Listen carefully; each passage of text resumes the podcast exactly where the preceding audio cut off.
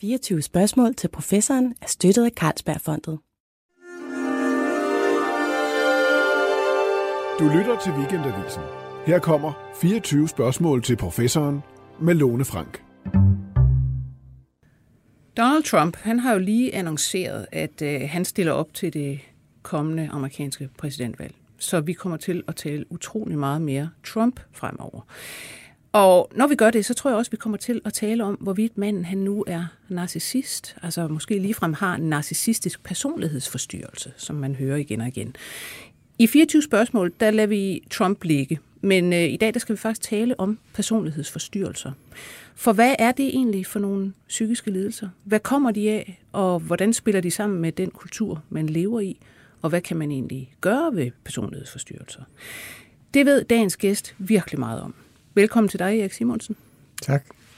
Du er klinisk professor og forskningsleder i Psykiatrien Øst i Region Sjælland. Du har jo i årtier faktisk arbejdet med personlighedsforstyrrelser. Og noget, du har sagt på et tidspunkt, synes jeg er meget interessant, at personlighedsforstyrrelserne, de skiller sig faktisk ud ved at have et dobbelt aspekt, som ingen andre sygdomme har, nemlig et lidelsesaspekt og en social stempling. Det må du lige forklare. Ja, det, det er jo en del af det, man kalder de øh, generelle kriterier for at stille diagnosen, at der enten kan være et personligt lidelsesaspekt, eller at det kan gå ud over andre. Og øh, for at forstå det, skal man nok kigge tilbage i historien på, hvordan opstod egentlig begrebet personlighedsforstyrrelser. Oprindeligt havde Freud øh, forestillingen om, at øh, man kunne udvikle symptomer ved neuroser, men man kunne også være meget hæmmet og lide under sine egne hæmninger. Han snakkede for eksempel om den antiaggressive karakterneurose. Så hele lidelsesaspektet øh, stammer egentlig fra øh, Freuds oprindelige beskrivelser. Altså det her med, at jamen, hvad er det, man føler som personlighedsforstyrret? Ja, man, Hvor, man, hvordan man har man, kan man det være, dårligt? Ja, man kan være generet, eller man kan have tvangstræk, eller have svært ved at udtrykke sine følelser, og komme til kort, øh, når man er sammen med andre mennesker på grund af ens hæmninger. Så det er sådan set det ene aspekt, at, at man er opmærksom på, at, at man, man ikke er helt som andre. Men Øh, så er det og det her man- med den sociale stempling. så er der den sociale stempling. Det er sådan set den, den anden side af mønten. Øh, og det hænger sammen med, at øh, begrebet personlighedsforstyrrelse også har en, en, en fortid omkring det, vi kalder psykopatier. Øh, en, en tysk psykiater, Kurt Schneider, beskrev forskellige personlighedstyper. Øh, den fanatiske, den holdningsløse, den impulsive, den affektlabile osv., og var meget opmærksom på, at psykopatierne ligesom meget var karakteriseret ved, at andre mennesker led under de personlighedstræk, som de pågældende havde. Så for at man ligesom kunne inddæmme de sociale konsekvenser, også i forhold til kriminalitet og i forhold til misbrug osv., så, så er- har personlighedsforstyrrelsesbegrebet, altså de to aspekter. Øh, Altså du, der, som der er ikke, personlighedsforstyrret, der lider du selv af nogle ting, øh, men, men dine omgivelser, de andre, lider sådan set også under dig. Ja, an, altså. altså apropos Trump, at vi, vi er jo ikke sikre på, at Trump han lider under sine karaktertræk, men jeg er ret sikker på, at der er nogen, der, har, der indimellem øh, er, føler sig meget utilpas mm. i hans nærvær. Ikke?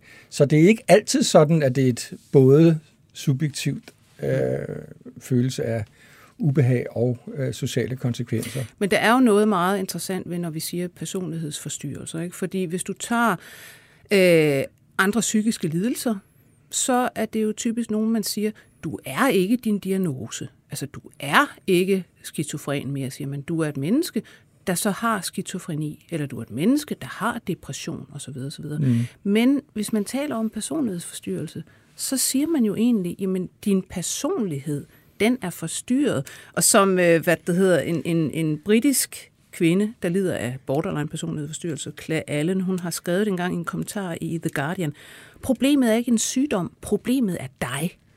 Altså, den er jo også meget, meget ubehagelig, ikke? Altså, Jo. du får at vide, Jo. Selve dig, altså din, Ja. hele din personlighed er Og det er derfor, at det kan blive stigmatiserende at få de diagnoser. Men jeg vil dog sige, at der er mange bevægelser i, i, i gang i retning af, at for eksempel borderline-patienter siger, jeg har en mm. forstyrrelse. Mm. Altså ligesom får det lagt uden for sig selv og beskrevet, hvad det er, øh, som de kæ- kæmper med.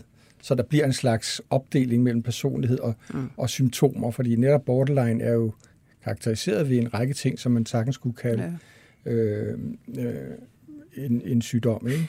Men lad os, lad os simpelthen tage det øh, meget straight og, og forsøge at forklare, hvad, hvad er det egentlig, vi har med at gøre.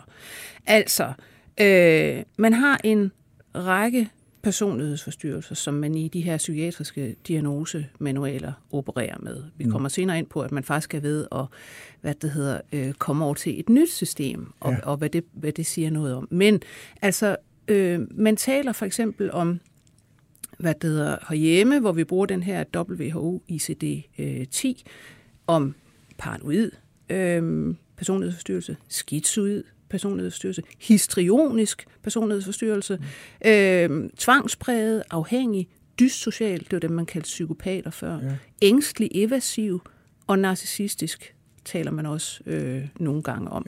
Ja. Øh, og borderline, det er så den her ængstlige, jeg slutter vold, øh, Emotionel ustabil. emotionelt ustabil, det er Ja. så det, vi kalder borderline. Ja. Nogle af de her støder man jo næsten aldrig på, går jeg ud fra. Men der er jo nogen, der faktisk, øh, som vi måske kan, kan i virkeligheden øh, tale mere om, som vi netop støder på, og som vi også kan støde os på, Ja, som, præcis. som, Præcis. som udenforstående. Ikke?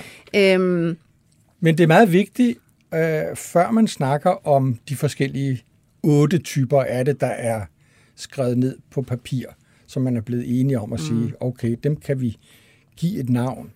Det er meget vigtigt at understrege, at øh, inden man når så langt, skal, er, er der nogle såkaldt gen- generelle kriterier. ja. Og det var det, jeg nævnte, at et af kriterierne er jo, at der skal foreligge en, en, en lidelse, altså øh, et subjektivt ubehag ved nogle af de pers- personlighedstræk, man kan identificere. Altså, personen skal selv synes, jeg har det skidt Jeg har det med et skidt, eller ja. andet. Ja. Det, det er en ting. Øh, en anden vigt, et andet vigtigt kriterium, det er, at, øh, at det ikke må skyldes anden psykisk lidelse. Mm. Det vil sige, at det ikke er en konsekvens af, at fordi jeg har en depression, har jeg de og de personlighedstræk. Det skal så at sige gå forud for en eventuel anden psykisk lidelse, eller spiseforstyrrelse, eller skizofreni for den sags skyld. Så, så det er et andet vigtigt ting. En, en tredje vigtig ting, det er, at de personlighedstræk, de skal have stået på over en længere periode. Altså, de skal jo altså faktisk helt- være der siden barns ben, Ja, ikke? siden, siden barn og ungdom. Ja. ikke? Øh, som i hvert fald mindst to år. Ikke? Øh, så det er også et vigtigt kriterium. Og et, et andet generelt kriterium, det er det her med, at det, det skal afvige i forhold til det forventede i, I forhold den til kultur. kulturelle normer Ja. i virkeligheden, ikke? Ja, og det kan vi jo vende tilbage til øh, og snakke om, hvad det kriterium egentlig øh, Ja. indebærer. Men, men for lige at gøre dem færdige, øh, så er der det kriterium omkring, hvad er det ved personligheden, øh, lægen kigger på? Ja. Øh, og der er defineret fire områder, altså hvad øh, punkt, og, og der skal mindst to af områderne være afvigende, så at sige. Og det første område, det er øh, holdninger og tænkemåde. Mm. Altså for at give et eksempel, den paranoide person øh, møder jo andre mennesker med en forudindtaget mistænksomhed. Eller det kan også være, at, at jeg har ikke brug for andre mennesker, mm. øh, eller man ser ned på andre. Det er den ene ting. Den anden ting, det er følelseslivet, altså vores evne til at øh, øh, føle i det hele taget, øh, regulere vores følelser, og bredden og variationerne i, i, i følelseslivet. Mm. Og går man ned øh, på de enkelte af de otte, så kan man se, hvordan følelseslivet er vidt forskellige inden for de forskellige kategorier. Og den tredje ting, det er øh, behovstilfredsstillelse og impulskontrol, altså ens evne til at kontrollere impulser.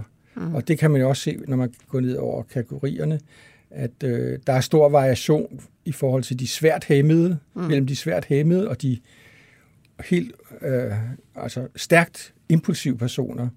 Og den sidste, det sidste kriterium, det er altså at afdække, om der er tilbagevendende øh, konflikter i forhold til andre mennesker. Så to ud af de her fire skal være til stede. De skal være til stede, før man kan gå videre og sige, jamen, hvor mm. placerer vi så mm. personen bedst ind. Men det er jo ikke helt let at, at, at øh, faktisk at diagnostisere de her. Vel, jeg var faktisk ude på øh, den institution, der hedder Stolpegård her for nylig. Øh, det er et psykiatrisk center, som øh, kun beskæftiger sig med psykoterapi.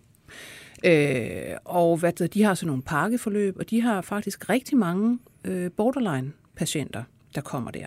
Og jeg sad og talte med nogle af de her patienter, mm. og, og de siger typisk, at jamen, det er nogen, der har været mange år i, i hvad det, det psykiatriske system, ind og ud, og en sagde, at hun blev i sin ungdom faktisk diagnostiseret som skizofren, og blev øh, pumpet fuld af, af antipsykotiske midler, så finder man senere ud af, at det er jo ikke det, er jo ikke det du har. Altså, mm. Og der går lang tid, før man faktisk finder ud af, at jamen, du har da vist borderline personlighedsforstyrrelse, og så kommer hun i et terapiforløb, mm. som faktisk hjælper hende en hel del. Mm. Men, men lad, os tage, lad os tage den her borderline, som jo er en, man har talt meget om, og som man jo egentlig øh, ikke længere helst vil kalde borderline men øh, emotionelt ustabil Det er det, Sundhedsstyrelsen gør. De kalder ja.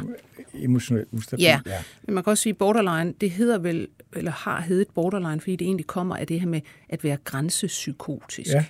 Øh, og hvad skal man sige, så nogle af symptomerne kan godt læne sig op af. Men, men ja. det, det så handler om, er, at, som, som det nye navn siger, man har en emotionelt ustabil personlighedsstruktur. Hvad består den i? Det er, jo en, øh, det er jo en manglende evne til at regulere følelser, som opstår i øh, under tæt, vær, øh, tæt samvær med, med andre mennesker. Øh, der løber følelserne af med dem, øh, og øh, ofte giver det øh, anledning til øh, stærke vredesudbrud, øh, og øh, i værste fald også bliver koger de sådan over med følelser, som de ikke kan regulere, at de øh, skader sig selv, øh, skær, skær, skær i sig selv for at få følelserne øh, gjort fysiske, fordi de er for overvældende øh, at have inde i hovedet. Så, så, så det er sådan en, en hvad skal man sige, en, en manglende evne til at bremse ja. øh, følelserne, når de kommer. Ikke? Så det, det, det er et aspekt, som man kalder affektiv instabilitet. Et af de i alt øh, ni kriterier. Det er sådan, at der, der er ni kriterier. Øh, men, men når, at fokusere på det er, er, er, er sådan set vigtigt som en, en kerneproblematik, fordi mm. nogle af de behandlinger, som vi skal vende tilbage og snakke om, øh, de fokuserer netop på at hjælpe patienten med at Den regulere følelser. Ja. Altså, øh, jeg kunne også forstå på flere, jeg talte med, at det handler også meget om øh, en, en fornemmelse eller en manglende fornemmelse af, at have en sådan en identitet, eller en, et kerne selv på en eller anden måde. Ja. Altså, jeg, jeg taget og, og talt med en mand, som, som fortalte mig det der med, at han havde, sådan, han havde over mange år flygtet ind i forskellige identiteter. Jamen, så tog han sin mureridentitet på, når han var ude af mure. Ja. Så gik han i byen, og så var han en helt anden. Øh, og senere så kom han i Livgarden. Så, og han, det er ligesom, han, han, han skulle tage de her identiteter på, fordi han, han vidste ikke rigtig, hvem han selv var. Mm. Det kunne han stadigvæk ikke rigtig altså, finde ud af. Nej. Hvordan, hvordan i verden opstår den der fornemmelse? Når du nævner det der med de, de historiske grundlag mm. for borderline-diagnosen, det hed jo oprindelig ambulatorisk skizofreni eller borderline skizofreni og sådan noget, fordi man netop øh, havde at gøre med personer, som havde svært ved at finde ud af, hvem de egentlig var, ja. og definere deres stabile selv, eller kerne selv, som du sagde. Øh, men, men i forbindelse med, at, at, at kriterierne for borderline blev defineret, så fik, fik man skilt den gruppe ud, som mindede lidt om skizofreni. Og de hedder i dag skizotypier, hmm. så de, de ligger under det skizofrene spektrum. Øh, så, men, men, men det der med tilbagevendende og være usikker på, hvem er jeg, og have de her hurtige skiftende følelser af at, øh, at føle sig meget positiv omkring, mm. øh, hvem de er, til at, og, og simpelthen straffe sig selv med negative følelser hele tiden. Så det er også en kerneproblematik, og det er et af de ni kriterier, nemlig det, det ustabile selv, selvbillede. Ja.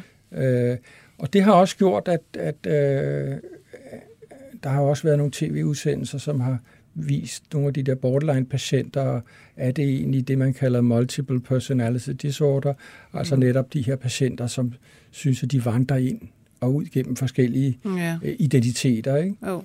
Men, men, men, men det siger også lidt om det der øh, med, at det, øh, den vanskelige, deres vanskeligheder med at finde deres egen identitet, siger mm. også noget om, hvor, hvor, hvor svær en lidelse det er. Ja. Altså fordi, hvordan, hvordan finder man lige i behandlingen ja. ud af at få genoprettet folks øh, faste mm. øh, følelse af at være en bestemt person, og, som man tror på. Men borderline er der vel, ja, hvor mange procent af befolkningen, der har to? To procent, ja.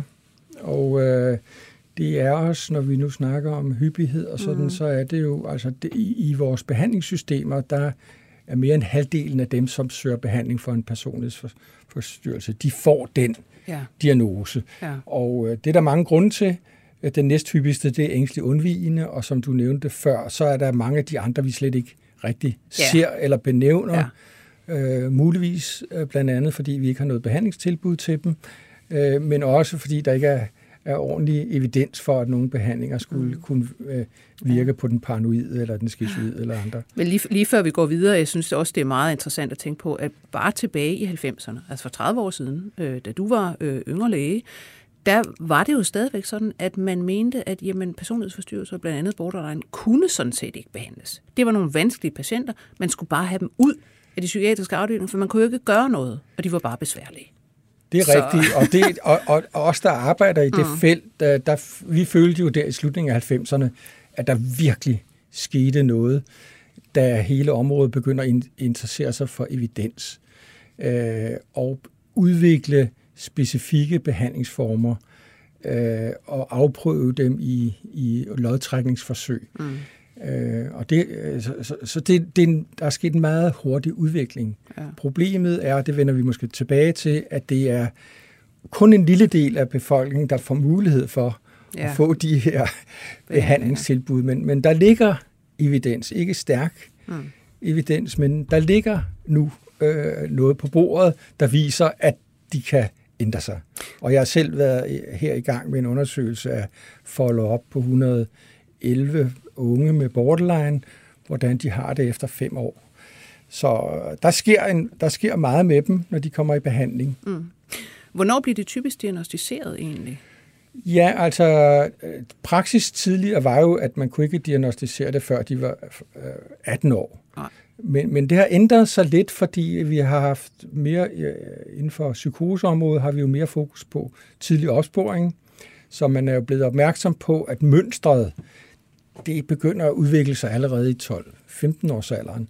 Hvad er det så faktisk for en behandling, man kan give? Hvad er, hvordan kan man lære at om man så må sige, leve med og, og til dels modvirke sådan en, en personlighedsforstyrrelse som borderline. Hvad, hvad gør man egentlig? Ja, øh, altså de to vigtigste behandlingsformer, det er det, man kalder dialektisk adfærdsterapi, øh, som netop har fokus på øh, øh, følelsesregulering øh, og adfærdsregulering. Øh, hvad skal man sige, analyse mm. øh, med patienten, analyse af de situationer, hvor de... Øh, øh Tænder af? Eller? Ja, præcis. Ikke? Øh, og, og man kan sige, det, det er en meget effektiv øh, behandlingsform, fordi den er meget konkret. Mm. Og med arbejdsopgaver, hjemmeopgaver og, og så videre. Ikke? Og øh, terapeuterne er meget tilgængelige og aktive, og øh, det har råd i, i, i, en, i en teori, kan man sige. Så den har vist gode re- resultater, specielt på selvskade, fordi det handler jo netop om følelsesregulering. Mm. Øh, så det, det er almindeligt accepteret i psykiatrien, også i Danmark, at, øh, at her har vi en behandlingsform, som, øh, som er effektiv og giver god mening at give de her patienter, som belaster ja. systemet Og det er jo sådan meget. nogle, altså vi snakker jo ikke om, at man sidder og taler om sin barndom med en terapeut i, i du ved, øh, fire år, to gange om ja. ugen. Altså det handler om et pakkeforløb. Ja. Altså med, at der er 59 timer eller et ja. eller andet, altså, og et antal sessioner, og noget er gruppeterapi, ja. og noget er øh, en og en med terapeuten. Og så er det simpelthen, altså selvfølgelig noget psykoedukation, som man siger. Ja, altså, det- hvad er det for en sygdom, du har? Ja. Det er det her, der er dine problemer, det Ja. ved vi om den. Men så er der vel øvelser i, hvad skal vi sige, hvordan omgås du egentlig andre mennesker, Ja. når, du, når de andre nu generer dig rigtig meget, du er ved at springe i luften ned i netto, fordi damen foran dig, hun vil ikke lægge den der vareskiller. Hvad Præcis. gør du så? Præcis, der er, altså på den måde, at der, at der analyser af, hvad skal man sige, specielle situationer, hvor, hvor, hvor, hvor problemerne viser sig. Ikke? Mm. Så på den måde bliver det netop meget konkret øh, og forberedende på, hvordan de kan løse problemerne bedre næste gang. Ikke? Så det, det, det har virkelig revolutioneret området i forhold til den, det, som du startede med at sige, at, at, her lidelser, som ikke, øh, Ikke som kunne gøres noget ikke ved. kunne gøres noget ved, og som man måtte leve med resten af livet. Så, mm. så det, det, lige nøjagtigt den behandlingsform var den, der satte det hele i gang. Men det er jo ikke sådan, du kommer ikke ud på den anden side med, kan man sige, en repareret eller en anden personlighed. Men du lærer simpelthen, hvordan håndterer jeg at have sådan en personlighed ja. her. Og hvordan gør jeg mig, går jeg ud fra, også øh, mere robust i forhold til ikke at lade mig gå på af andre mennesker. Det er mm. vel meget det. Altså det ligger også i, i relationen til andre mennesker. Ja, i høj grad, fordi det er jo mange, for borderline-patienten er det jo, som jeg sagde, det første kriterium, det er det her med tænkemåder. Det er jo en mistolkning. Ja. Mistolkning af andres følelser, mistolkning af, af situationer, hvad situationer indebærer osv. Ikke? Så, så det, det er rigtigt, man bliver ikke ændret fundamentalt som person gennem behandlingen, mm. men man lærer at, at takle og, og, og kende sine egne begrænsninger, hvor øh, Ja. sårbarheden og svagheden ligger. Ikke? Nu er der jo så selvfølgelig ikke medicin for personligheden, men, men er der, altså man kan vel sagtens øh, løbe ind i, at mange af de her patienter får så medicin for for eksempel depressive symptomer? Eller Jo, noget i den ja, retning. der er meget høj, meget høj såkaldt samsygelighed Mm. mellem personlighedsforstyrrelser og andre psykiatriske lidelser. Ikke? De debuterer ofte med depressioner, det er den måde, de kommer ind i systemet, eller panikangst, Mm. eller misbrug, spiseforstyrrelse. Ja. Så, så mange gange er det jo, øh, at behandlingsplanerne, de skal, de skal så tage, tage, højde, tage højde for problemer på mange niveauer, og, Ja. ja. og det kan være et spørgsmål om, hvilket niveau skal man, skal man satse på først. Mm. Øh, så, og et, et, et andet vigtigt område, man faktisk, det er vigtigt at fremhæve, det er jo traumerne. Ja. Fordi øh, netop den her gruppe, ved vi jo, har været udsat for traumer. Ja, for Jeg skulle nemlig lige til at spørge, hvad ved vi faktisk om årsager til det her? Ikke? Ja, Altså, der er jo ikke nogen enkle årsager. Nej. Så når personen træder ind ad døren og fortæller sin historie, og så får personen et svar om sådan og sådan. ja. Det er årsagen. Så, så derfor er vi nødt til at operere med modelbeskrivelser. Og man kan sige, øh, i den tilgrundliggende forståelse af gruppen af personlige forstyrrelser, skal man tænke, at der er en genetisk disposition, ja. som viser sig ved, som et temperament allerede ved fødslen.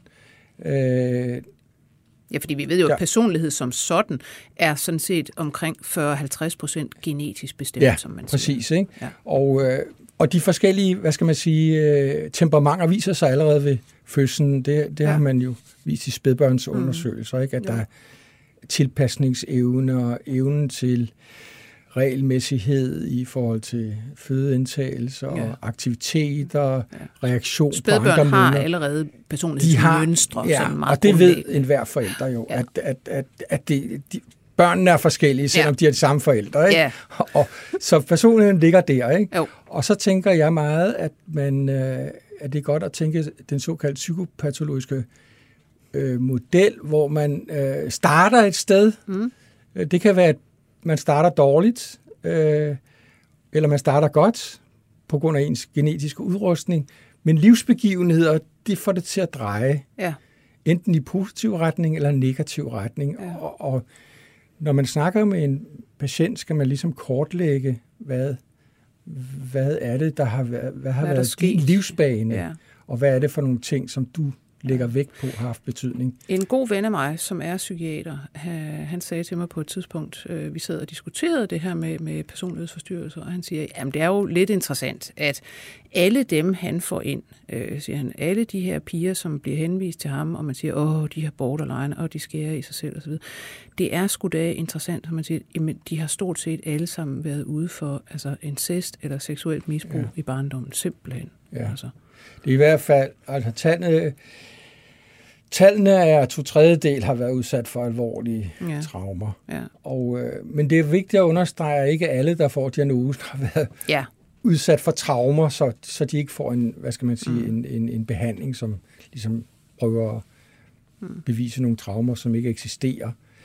Øh, men, men det er i hvert fald, eksisterer de, så er det vigtigt at på et tidspunkt i behandlingen at have fokus på det. Ja. Fordi der, der, der, der er noget, der skal øh, bearbejdes der. Ikke? Så det vil så sige, derfor, du, ja, du så, har selvfølgelig den her behandling, som øh, hvad skal man sige, fokuserer på at ændre din adfærd, ændre din tankegang. Men hvis du bærer rundt på netop traumatiske oplevelser, så skal det altså også gennemtykkes. Ja, og det er baggrunden for, for eksempelvis, nu snakker vi om dialektisk adfærdsterapi før, øh, dem, der står bag den behandlingsmodel, mm. de har også udviklet øh, øh, mod, hvad skal man sige, moduler, ja. hvor traumebehandling indgår ja. på et tidspunkt i behandlingen. Og der kan man diskutere, skal det være sent i forløbet, eller tidligt i forløbet, mm. eller så videre. Men det er øh, uden tvivl en rigtig vigtig ting at, at, at skulle forholde sig til det der øh, med, med traumerne, og, og specielt de seksuelle traumer. Ja. Øh, de bider sig fast, øh, mm. forstået på den måde, at det, det er vist igen og igen, at det er dem, der har det dårligste forløb, Men noget, på trods af behandling. Og noget af det her kan jo også, når du siger bide, bide sig fast, det kan jo sådan set sætte sig i vores neurologiske strukturer, ikke? Jo, altså, det er der, rigtigt. Man ved også, at der er simpelthen ja. nogle, nogle ting hos øh, de her patienters hjerner, som er anderledes. Det er rigtigt. Øh, altså det ved man fra at sammenligne patienter, som har PTSD, hvordan deres hjerner er, og patienter med borderline. Mm. Og der er, øh, der er altså øh, ændringer i hippocampus, som det hedder, og amygdala, følelsescentret og hukommelsescentret.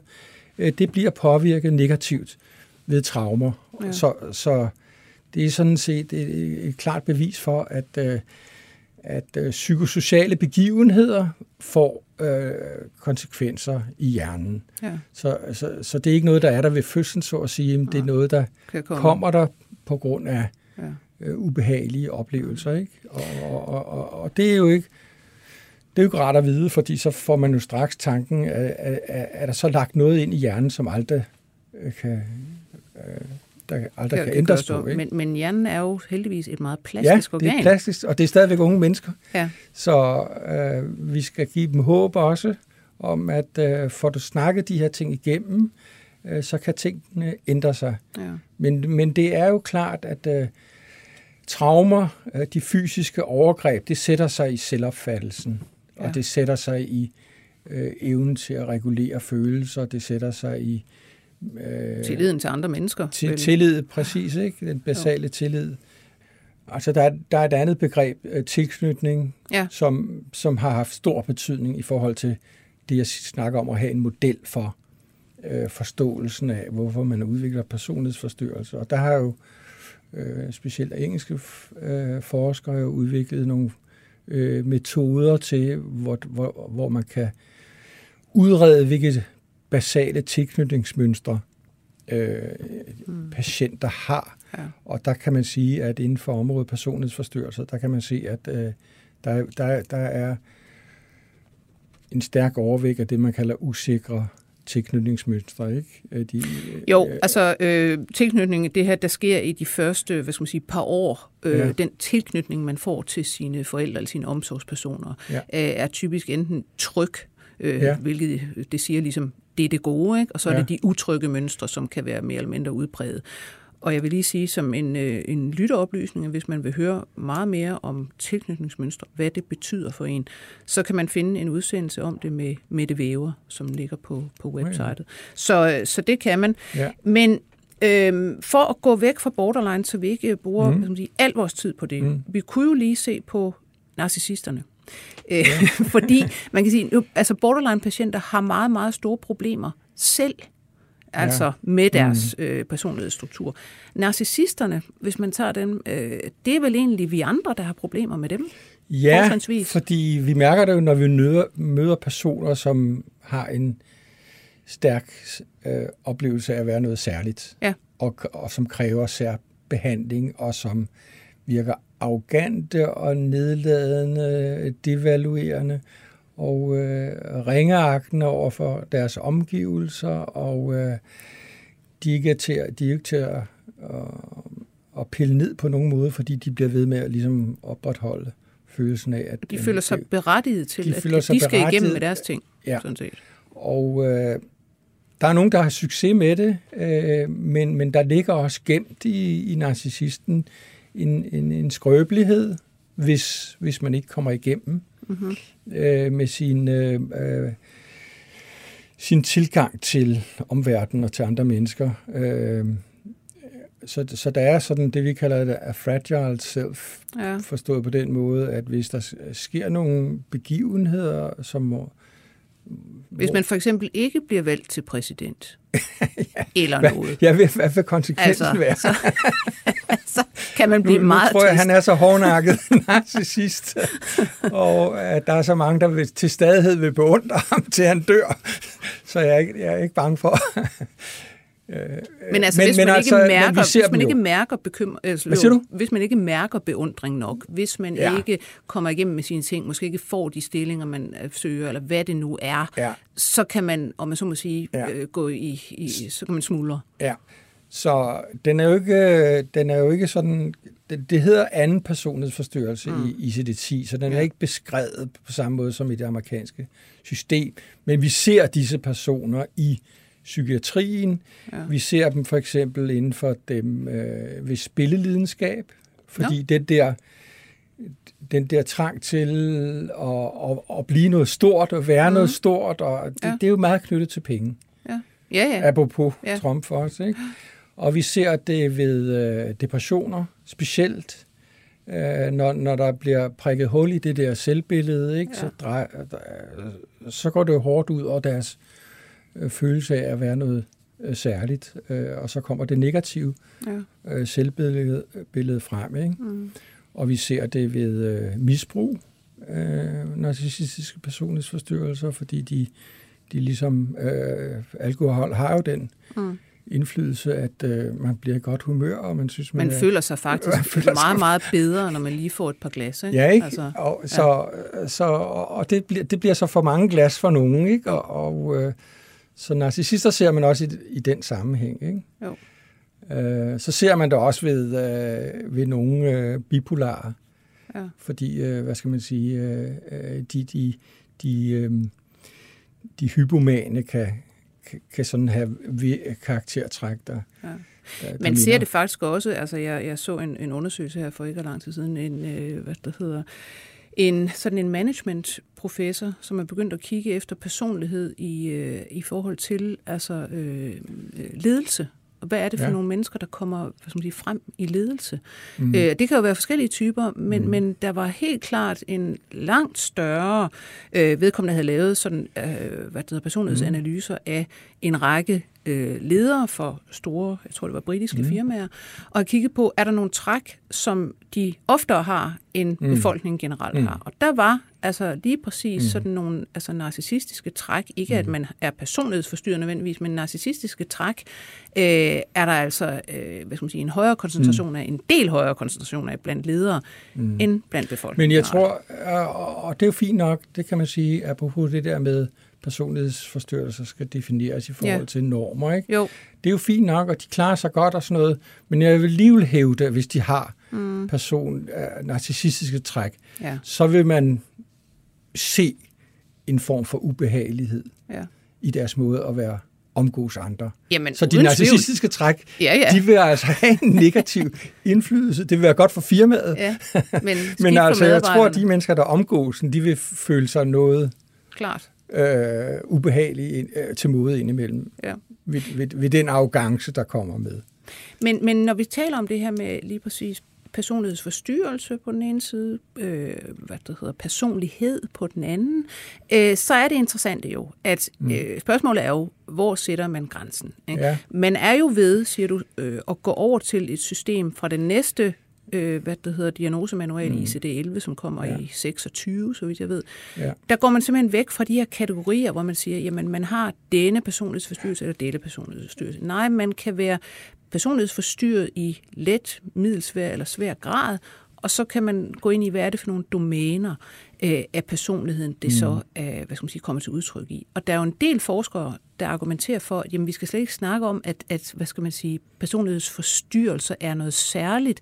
Det er i virkeligheden bare, øh, hvad skal man sige, øh, almindelige personlighedstræk i en ekstrem grad. Mm. Så det vil være en naturlig fordeling i en befolkning, at jamen, der vil ligge nogen, altså de der 1, 2, 3 procent, der øh, altså scorer meget højt på nogle bestemte træk, som mm. vi så vil kalde for eksempel narcissistiske eller emotionelt ustabil, altså borderline, mm. eller det kan være meget ængstlige mennesker, som så mm. siger, okay, de har ængstelig evasiv personlighedsstruktur eller forstyrrelse. Mm. Så det er i virkeligheden bare øh, hvad skal man sige, de ydre øh, hvad det hedder, haler af den almindelige fordeling i befolkningen. Mm. Det er rigtigt. Altså, vi har måttet se i øjnene af brugen af kategorier. Vi vil gerne tænke i kategorier, ja. det gør vi jo standsligt. Enten syg eller rask. Ja. Øh, det holder altså ikke på det her område, mm. og øh, det har negative konsekvenser, øh, fordi det er stigmatiserende. Altså, der er nogen, der har, og nogen, der ikke har, og så videre, og så videre. Så det, det, det, det, det udstiller jo en bestemt gruppe. Ja. Øh, så det har man ligesom taget konsekvensen af også, at det ud fra et videnskabeligt synspunkt jo ikke rigtig holder. Nej. Eksempelvis har man for at få borderline-diagnosen, der skal man have fem ud af ni kriterier. Hvorfor fem? Ja. Altså, det er jo sådan noget arbitrært. Dem, det er altså, arbitrært, og kan de, der har to kriterier, kan de ikke være lige så syge som dem, der har otte, hvis det er nogle meget ubehagelige områder, de har problemer på. Ikke? Så det giver ikke rigtig mening, så det har, der har været arbejde på det i mange år. Mm. Og øh, i forhold til øh, ændringer af klassifikationssystemer, der har man haft øje for, at det først og fremmest er området personlighedsforstyrrelser, hvor man må til at tænke mere dimensionelt. Man er også begyndt at gøre det nu i forhold til psykoser. Man har været vant til det omkring intelligensdefekt og demens, og i nogle gange også depressioner, at man har opereret med dimensioner af sværhedsgrad. Ikke? Ja. Spektrum, ja. Så det er den forandring, øh, mm. er undervejs, og det er en meget positiv udvikling, fordi det gamle system, det, det, det, det fungerer ikke, fordi øh, der er også mange personlighedsforstyrrelser, som ikke rigtig passer ind i nogle af de kategorier, der er, og ja. mange har Eller flere på en gang. Altså i virkeligheden og, skal vi jo til at tale om, om personlighedsstruktur. Ja, kan man sige. Ikke? Altså netop ud med det der med forstyrrelsen. Det er en, ja. en personlighedsstruktur, du har, ja. der er drejet i en eller anden retning. Ja. Og den kan så eller være, funktion, ja. Ja, og den kan så være uheldig i forhold ja. til dig selv. Du kommer ja. til at lide under nogle ting. Andre, øh, det støder an mod kulturelle normer. Mm. Og lad os tage det her med, det er jo interessant, at man har at gøre med en diagnose, altså i det medicinske system, hvor man siger, det er noget, der skal defineres blandt andet ved, at det støder an mod kulturelle normer. Nu er ja. kulturelle normer jo altså noget, der netop fluktuerer mellem samfund. Mm. Så, så noget, man kan kalde en forstyrret personlighedsstruktur, en ekstrem personlighedsstruktur, øh, en personlighedsforstyrrelse i en kultur, vil måske ikke være det i en anden. Har vi eksempler på det? Ja, altså de, der er ikke så meget forskning på det, men en, en hver ved jo, at hvis man er lidt sær og tilbagetrukken og optaget af filosofi og egne øh, idéer og sådan noget, så vil man begå sig bedre i en, i en kultur, hvor øh, altså religion har et stor betydning for, for, for samfundsborgeren, indisk kultur, kinesisk kultur osv. Øh, altså de indadvendte typer, de vil have bedre kunne fungere der end i, i et dansk-amerikansk samfund, hvor, man er, hvor der er stærke forventninger om, at man er udadvendt og social og skal omstille sig osv. Eller en japansk kultur, hvor øh, der er stærke krav til, at man har øh, perfektionistiske træk, og man finder sin plads i, i hierarkiet, og, og på den måde har man lettere øh, der, end måske en i Danmark, hvor personer, som hele tiden vil øh, have systemer og mm. holder fast i regler og, og bliver opfattet som stive personer. Øh, så, så men det er jo ikke sådan, det er jo ikke sådan, at når vi sidder og diagnostiserer øh, personer, at vi så sidder og tænker, passer det her ind i kulturen? Det, Nej. Det er jo ikke sådan, i, i dagligdagen har det ikke der har det, det ikke jo, nogen betydning. Der er det jo funktionsaspektet. Der er det funktion. Kan du klare din hverdag? Har ja. du problemer? Ja, der er det, er, der, er du lidende, mm. øh, eller har du øh, har nogle, nogle af dine handlinger store men sociale så, konsekvenser. Men der er jo selvfølgelig også har... noget, der vil være, om jeg så må sige, altså, hvor du vil lide mere under det i en kultur end en anden. Ja, helt klart. Ja. Helt klart. Så, og det her med at være, men, kan man sige, samspilsramt, ja. eller altså ramt på relationerne, ja. det slår jo meget hårdt i, i netop en, en kultur, hvor det hele er sociale samspil, og, ja. og du ved... Altså, så jeg vil sige, hvis vi skal kigge på den danske kultur, så vil jeg sige, mm. Dem, der har det sværest, det er de ængstlige evasive. Ja. Altså, de, det tror jeg... Altså, det ligger jo lidt i den danske kultur at være man må ikke sige, at man er noget særligt eller sådan noget. Det ligger jo lidt... Men når du siger ængstelig evasiv, øh, hvad, skal man sige, hvad, hvad er det for en personlighedsstruktur, vi har med at gøre? Hvad er det for nogle mennesker? Det, det er personer, som, øh, øh, når de er sammen med andre, er optaget af at, at, at, at tænke, må de kan lide mig? Øh, øh, er jeg god nok? Øh, øh, synes de, jeg ser mærkelig ud. mærkelig ud, eller trist ud, eller et eller andet. Øh, så de er meget optaget af, hvordan andre opfatter dem. Ja. Og, øh, Undskyld, og det, tager... det, det lyder lidt som en gennemsnitlig kvinde. altså, oh, nej. Jeg ved godt, det, altså, det, ah, mm, ah. jeg er godt klar over, det er... Øh, nej, nej, men, men, øh, ja. men, men mænd er også optaget af, hvordan ja, ja. ser. Men, men, men, men, men, men det er det der selv, selvnedvurderende. Ja. Øh, Øh, vi kalder det også den fobiske karakter, altså dem, der er bange for. Men det giver sig simpelthen udslag i, om man så må sige, at de har meget, meget svært ved at være sammen med andre mennesker ja. i virkeligheden. Ja. Så, så det er vel noget, der ligesom kan tolkes som, når vedkommende har jo nok social angst. Ja, der kan være nogle problemer med at adskille det fra social angst og social fobi. Ikke? Øh, men, men, men det er mere omsaggribende. Øh, så det er ikke kun i social sammenhæng også, at, øh, at det viser sig. Det er også nedsat selvtillid og, og, og negative tanker og sådan noget. Så det er ikke kun det sociale element, som ligger i social angstbegrebet. Det viser sig udelukkende socialt. Men, øh, men den øh, mindreværdsfølelsen og den, den, den, nedsatte, den nedsatte selvtid betyder jo også, at, at vedkommende har svært ved at at vælge, hvad de mm. skal i livet, med øh, ja. altså arbejde, øh, uddannelsesmæssigt og arbejdsmæssigt, og på, på grund af den øh, lave selvfølelse. Ikke? Øh, så er det på en, den måde en, kan det blive meget. Meget er det hem, en, en personlighedsstruktur, personlighedsforstyrrelse, som man er ved at få øjnene mere op for? Ja, helt klart. Ja. Den har, altså borderline-patienterne, de tager opmærksomheden. Ja. Ikke? Øh, så det, det, for os, der arbejder i feltet, kan man sige, at øh, der er alt for lidt forskning i forhold til, altså den ængste evasiv i forhold, set i forhold til borderline-patienten, som på grund af deres dramatiske adfærd og så videre, øh, hele tiden skaber opmærksomhed også i, i personalegrupper, ikke? Mm. hvor den anden type Men det vil sige, at er det nogle af de her ængstlige evasive, som vi heller ikke rigtig har udviklet gode behandlinger til endnu? Det er først lige kommet her på det sidste. Altså, blandt nu nævnte du Stolpegård, de har jo udviklet et behandlingsprogram i hvert fald, ikke? Men, men øh, og der er jo, altså Sundhedsstyrelsen har jo et behandlingsprogram, eller nogle rammer for behandling af den ængste evasiv. Men forskningsmæssigt er de langt tilbage. Mm. Er vi langt tilbage? Set i forhold til, at Borderline har udviklet mange forskellige speciale tilbud. Ja med mange forskellige teoretiske mm. baggrunde. Ikke? Her til allersidst, hvor mange mennesker øh, i, lad os sige, den danske befolkning, vil du mene øh, går rundt med det, man vil kalde personlighedsforstyrrelser i dag? Altså, hvor mange procent er det? Altså, hvis det svarer til det, øh, øh, epidemiologiske undersøgelser i andre lande har vist, så er det jo 10. 10 10, 12 procent. Ja.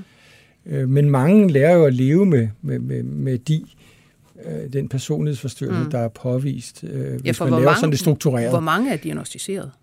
Ja, det, det er jo så meget få, ikke? Ja. Men, men nu, nu er det her sådan nogle nogle populationsundersøgelser, hvor man går ud og, og øh, for eksempel undersøger 4.000 mennesker med de her strukturerede interview, om de så opfylder kriterierne ja. eller ej. Ikke? Så, så finder man sådan 10 procent vil, ja.